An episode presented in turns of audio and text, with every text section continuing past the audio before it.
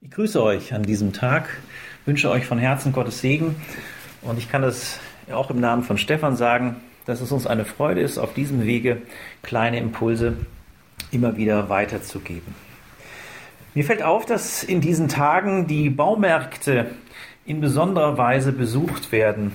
All die, die einen kleinen Garten, vielleicht auch nur einen Balkon haben, versuchen sich auszustatten mit allen möglichen an Pflanzen und an Blumen und sie betätigen sich in einem Feld, was für sie eine schöne Abwechslung ist und was man natürlich, und ich kann es auch für uns sagen, gerne tut. Andere dagegen sind in ganz anderer Weise angewiesen, dass sie als Erntehelferinnen und Erntehelfer in Lohn und Brot geführt werden. Viele in Osteuropa sitzen eigentlich auf gepackten Koffern und erhoffen, dass sie bald nach Deutschland einreisen können, um ihren Lebensunterhalt für ihre Familien zu erarbeiten.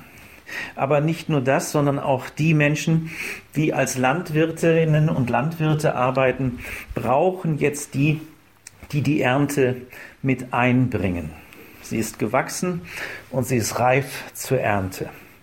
Was für Gedanken da in einem aufsteigen, das durfte ich in einem Bericht sehen im Fernsehen, wo ein Obst- und Gemüselandwirt, ein großer in Bayern, mit seinem Vorarbeiter, der Erntehelfer in Rumänien, eine Skype-Konferenz abhielt. Und ich merkte, dass sie sich wirklich vermissten und dass sie sich brauchen. Und das ist in diesem Interview auch zum Tragen gekommen, dass sie förmlich eine freundschaftliche Beziehung hatten und sie beidseitig fast ja, mit den Tränen kämpfen mussten. Also es ist ganz viel angefragt in unserer jetzigen Zeit, wo Menschen nicht zusammenkommen, die gerne miteinander gestalten wollen und die vor allen Dingen auch ihren Lebensunterhalt verdienen möchten, die aber auch der allgemeinen Bevölkerung dienen in der Weise, dass Obst und Gemüse vorhanden ist und vorhanden bleibt. Möge das Gott wenden, dass möglichst doch die Ernte eingefahren wird. Warum erzähle ich euch das? Einmal natürlich, dass wir für diese Menschen beten, die jetzt auch in dieser Bedrohlie sich direkt befinden. Aber auf der anderen Seite habe ich ein Wort in Matthäus 9 finden dürfen, was das aufgreift und was mich ganz neu auch angesprochen hat, auch gerade für diese Zeit. Dort wird Folgendes gesagt. Jesus zog durch alle Städte und Dörfer jener Gegend. Er lehrte in den Synagogen, verkündete die Botschaft vom Reich Gottes und heilte alle Kranken und Leidenden. Als er die Scharen von Menschen sah, ergriff ihn tiefes Mitgefühl, denn sie waren erschöpft und hilflos, wie Schafe, die keinen Hirten haben. Da sagte er zu seinen Jüngern, die Ernte ist groß, doch es sind nur wenig Arbeiter da. Bittet deshalb den Herrn der Ernte, dass er Arbeiter auf sein Erntefeld schickt. Jesus Christus ist es nicht gleichgültig, was in der momentanen Situation unter den Menschen geschieht. Ja, ihm ist nicht gleichgültig, was in deinem Leben gerade geschieht.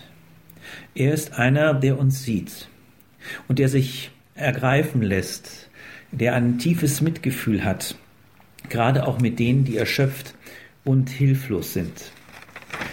Stichwort Hilflosigkeit ist im Moment ein sehr starkes Wort und es deckt sich bei vielen mit deren Lebenssituation gerade. Gerade diesen möchte ich auch über diesen Weg sagen, er ist und bleibt der gute Hirte, Jesus Christus, so wie in Johannes 10 im 14. Vers auch auf den Punkt gebracht. Er ist es, der seine Schafe nicht lässt. Er ist es, der jetzt auch, als der ja gekreuzigt und auferstandene, beim Vater eintritt für einen jeden auch von uns. Ich bin davon überzeugt, dass er sich bewegt unterwegs zeigt. Wie tut er das? Wie tat er es damals? Damals in der Weise, dass er heilend unterwegs gewesen ist. Heilungsdienste für Erschöpfte, Mitgefühl, begleiten und trösten. Das ist einer der Dienste, die Erntehelferinnen und Erntehelfer tun dürfen. Aber noch weit mehr. Jesus spricht davon, dass die Ernte groß ist. Und wenn wir schon im kleinen Kontext uns Sorgen machen, wenn eine Ernte eventuell nicht abgeerntet wird, wie ist es erst recht mit der Frage der Welternte? Die Ernte ist groß, sagt Jesus. Das heißt, es sind viele Menschen, auch jetzt im Heute unterwegs auf dieser Erde, die durch diese Krise und darüber hinaus eigentlich ein tiefes Seufzen und Fragen haben nach Antwort, nach einer Rettung, letztlich nach Ewigkeit. Und Jesus Christus, das dürfen wir bekennen und das dürfen wir immer wieder auf den Punkt bringen. Jesus Christus ist der, der diese Rettung, diese Ewigkeit uns anbietet.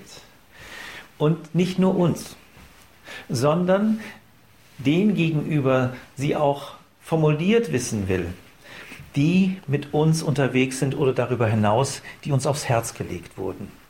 Er möchte, dass keiner verloren geht. Er möchte, dass verstanden wird, dass wir hier in Bitte für Arbeiterinnen und Arbeiter eintreten dürfen, mit dem verbunden sein, dass wir auch selbst fragen, darf ich noch anders mit anpacken? Was wird auf uns zukommen? Eine große Ernte. Es wird, auch wenn wir uns wieder begegnen dürfen, genau das die Aufgabe sein, dass wir im Hören auf ihm, im Beten dafür, dass genug Arbeiterinnen und Arbeiter da sein werden, den Menschen ein Gegenüber sind, die die frohe Botschaft von Jesus Christus verkünden, die mit ihnen Leben teilen, die bereit sind, miteinander auf dem Weg zu bleiben, die trösten und die sich Zeit nehmen. In diesem Sinne dürfen wir dem Evangelium verpflichtet bleiben, dürfen wir diese Botschaft verstehen als eine Botschaft auch direkt an uns und dürfen die beste und großartigste Botschaft weiter sagen, aber auch in ihr selbst leben. Dass nämlich der Retter der Welt sagt, hab keine Angst, fürchte dich nicht, ich habe dich bei deinem Namen gerufen, du bist mein. Habt einen gesegneten Tag und ich möchte noch ein Gebet sprechen. Treuer Vater in dem Himmel, wir sagen dir Dank für die Menschen, die auf ja, dem Land ihren Dienst tun, die die Ernte einfahren. Herr, wir erbitten, dass das doch möglich ist, dass bald diese Erntehelferinnen und Erntehelfer wieder in unserem Land Dienst tun dürfen, aber auch wie weltweit.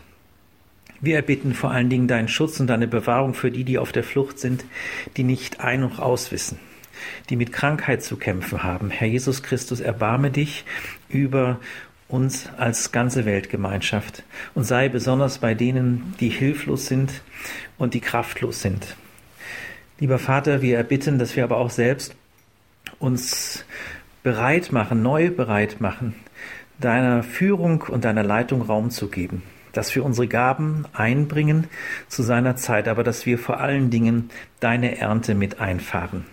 Danke, dass wir das nicht alleine tun müssen, sondern dass wir das in der Gemeinschaft tun dürfen. Und wir erbitten, dass du Arbeiterinnen und Arbeiter in deine Ernte sendest, auf dass viele Menschen, viele, viele Menschen gerettet werden. Alle Ehre sei dir. Amen. Euch noch einen gesegneten Tag.